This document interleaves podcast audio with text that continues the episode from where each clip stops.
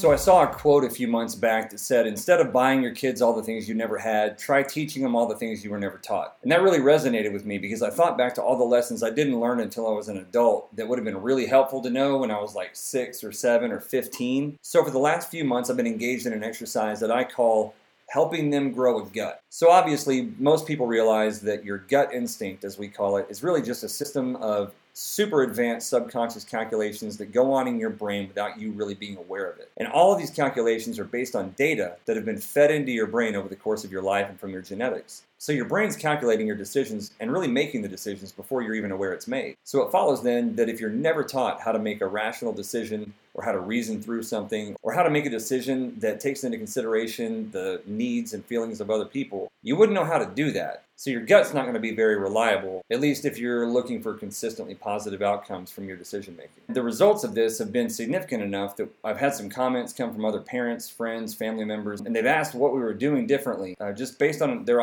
observation of my relationship with my kids being different, and then their own individual behaviors and outlooks on things too. So I jotted down a few steps to share with you guys, and I think that if you implement this practice in your lives and in your parenting, and maintain it consistently, you'd really be surprised at the outcome. We've seen great results, and I think that they can get even a lot better if you maintain this over time, and I hope to do that. when done right, I think this exercise can totally overhaul the culture in your household and create a lot better growth environment for you and your family. So, what can you hope to accomplish? So, teaching your kids mindfulness, uh, awareness of their actions, their decisions, their thoughts, and their emotions moment to moment. These days, kids have iPads and iPhones and all kinds of stuff going on, and they're in a constant state of distraction. And so, they tend to make decisions that they don't really think about. They don't tend to make a whole lot of sense. One of the primary objectives of this exercise, and what I think it does a good job of accomplishing, is teaching kids to be more aware of what they're doing moment to moment. How are they feeling? What are they doing? What's going into their decision making process? All that stuff. It also teaches them to be more patient and tolerant and considerate of others, which obviously just makes it better for everybody. They'll handle challenges and conflict in life in a healthy, rational way, something that's lacking with kids across the board these days and most adults. And it's going to build confidence in their own judgment and their own sense of self because they're going to be empowered to make decisions on their own and be taught how to make good ones. No kid wants to make bad decisions. We just don't do a very good job as parents of teaching them how to make the right ones. We think we do and we try, but we just don't. Every kid is different, so they need to be taught differently. But if you can at least teach each kid how to be rational and responsible and considerate of others and more tolerant and more patient and how to deal with conflict and challenges better, they're going to be happier and they're going to be a lot more successful in life because they know how to handle things and they know how to deal with it when people don't agree with them. This world is fucked because that is an issue globally. They're also going to learn that nobody's perfect, especially mom and dad. That may be a problem for you, but it shouldn't be. A lot of parents are afraid for their kids to know that they're not perfect, but I think it's important. Because once kids think that you're perfect, they get really disappointed and down on themselves whenever they're not. It's just not a realistic goal to strive for. And I think that we set up unrealistic expectations for our kids and we're kind of setting them up for failure. So, in this, you're going to be working with your kids through this exercise and they're going to realize that it's okay to admit whenever you're not doing things right. It's better to change and try to adopt a more effective operating system than just to keep doing shit the way you've always been doing it, no matter how messed up it is. And probably the coolest and most important effect that I've noticed from this exercise is that the relationship I've got with my kids has grown tremendously and become a lot more rich and dynamic, and we, we interface on a whole different level than we did before because we're engaging each other. And while trying to teach adults to be more logical or rational or open minded is probably an exercise in futility. Kids are surprisingly good at it. Like they pick it up and they get it. They understand the concept of being considerate of other people once they understand it. And you just explain it to them in a way that they get and they won't let go of that. As long as you keep that as part of your theme and your culture in your household, they're going to keep living up to that expectation because it won't make any sense not to. So, for starters, you're going to need to conduct a self assessment. So, you want to really look at the things that jump out at you pertaining to your relationship with your kids and see what can be improved on and make note of those things. Could you be more patient, more tolerant? Could you pay attention a little bit better when they want your attention and you're busy doing something else? I certainly could most of the time. Next, you're going to want to jot down all those awesome lessons you didn't learn until you were an adult that you wish you would have been taught when you were like 10 or 15. Jot that stuff down and then condense it into little simplified packets or lessons or aphorisms that you can teach to them. Aphorisms are super powerful tools that you can use to simplify complex ideas in a way that's easy to retain for a kid. And I guess now that I think about it, really everybody understands aphorisms better than they do complex ideas. That's why they exist. And once you've got all that figured out, move forward to step two discussing the exercise with your kids. Super important, I think. Kids need to know that there's going to be a change in the culture, and if you do it right, the culture should change so noticeably that they're going to notice it whether you mention it or not. So I think it's important to sit them down and have a conversation with them. This does a couple of things. It allows you to outline the expectations of the exercise.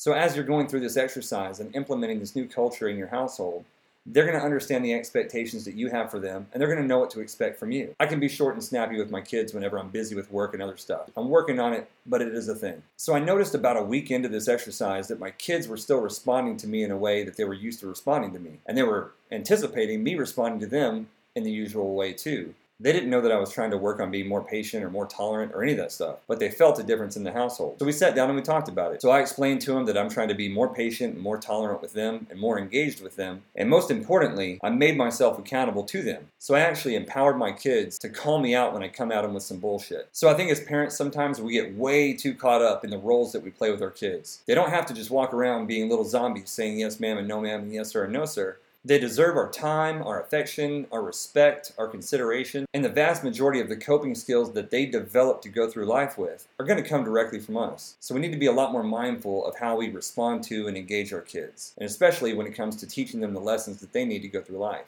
So, step three create a vocabulary that's conducive to this whole new cultural change for you and your family. None of this is going to work if they don't understand the basic concept of certain words, like what it means to be considerate, or responsible or open minded or intolerant or tolerant, patient or impatient. These are all things they need to understand. You need to create a vocabulary and teach your kids these words and get them to use them in sentences and you use them more often. Try to move these concepts and words to the forefront of your psychology and theirs. This is also where aphorisms are super helpful. So, growing up in my house, the word responsibility was a big concept and it was always being drilled home by my dad. But even though I sort of acted in accordance with someone who does understand the concept of responsibility, I couldn't define it for anybody probably until a year ago or so. And I came up with an aphorism to share with my kids. And it's been awesome to see how well their uptake has been in understanding the concept of responsibility just because we packaged it in a simple, memorable aphorism doing what you know you should without being told to. And so whenever they drop the ball and they don't pick up their room, or they don't do their homework, or they don't feed the dog, instead of getting angry or upset or frustrated or snappy or anything else, I just ask them, hey guys, what's the definition of responsibility? And they get all mopey and mumble it out to me, but they've gotten better about doing what they need to do and being more responsible and having to repeat that definition back to me less and less over the last few months. And now they actually brag and have contests to see who can be more responsible and pick up their room without being asked or picking up the bathroom when they get out of the shower. It's super cool. Use your aphorisms come up with some cool ones and share them with your kids. Stuff that they'll remember and that they'll like and be able to apply. Step four, implement and engage. So, super important here, you got to engage your kids. This doesn't work if you're a parent who's super hands off, but if you're that kind of a parent, I don't really know that anything's going to work. I mean, they're kids, right? So, for starters, once you kick this thing off, start asking questions. Sit down with your kids and talk to them about decisions that they're going to make or things they have coming up in life whether it's what kind of cereal to eat in the morning or what kind of cartoons to watch or what to spend their afternoon time doing after school, whether it's playing video games or going outside. Ask them questions and see what kinds of decisions that they're making and see what goes into those decisions. So when you consistently engage your kids and ask them questions about what they're up against and how they're coming to certain decisions, then you can go back and look forensically at the decisions that they've made and go over those results with them. Super neat process. And then also under implementation and engagement, Reward progress. So anytime the kids do something that they should be doing in this exercise, acknowledge it, even if you don't reward it. So I don't give my kids an allowance for keeping their room clean or doing their laundry. They get that keeping your living space clean is just part of what you do. You have pride in where you live. I think that's part of what's wrong with a lot of kids today is that we've rewarded them for doing the bare minimum, just doing the fundamentals that everybody should do to be a successful, productive person in life. And then when they don't get a pat on the back for paying their electric bill, they don't get it. And so we have a bunch of pouty, whiny bitches. You don't want your kids to be pouty, whiny bitches, do you? Good.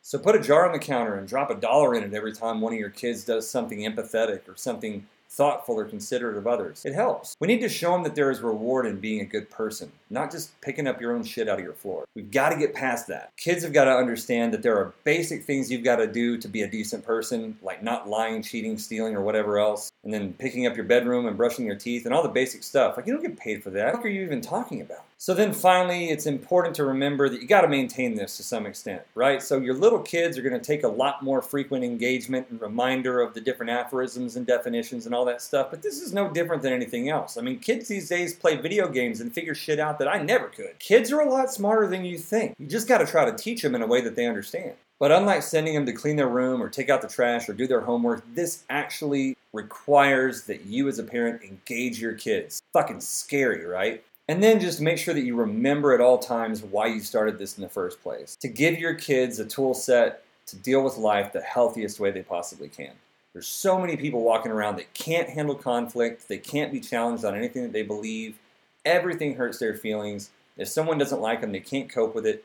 Suicide rates are out of fucking control nationally because kids don't know how to handle this stuff. We've got to engage our kids and we've got to give them the right tools to engage the world and face the challenges that life's going to bring them. So that's all I've got, guys. Thanks for watching. Uh, please comment below and share with somebody who might be interested. Shoot me a thumbs up if you liked it. Um, and if you didn't, just uh, watch it again. Subscribe on YouTube and follow us on Twitter at E3 Talk. And that's pretty much it. Thanks a lot, guys. Take care and go have a kick ass day. Welcome to the Looney Bin.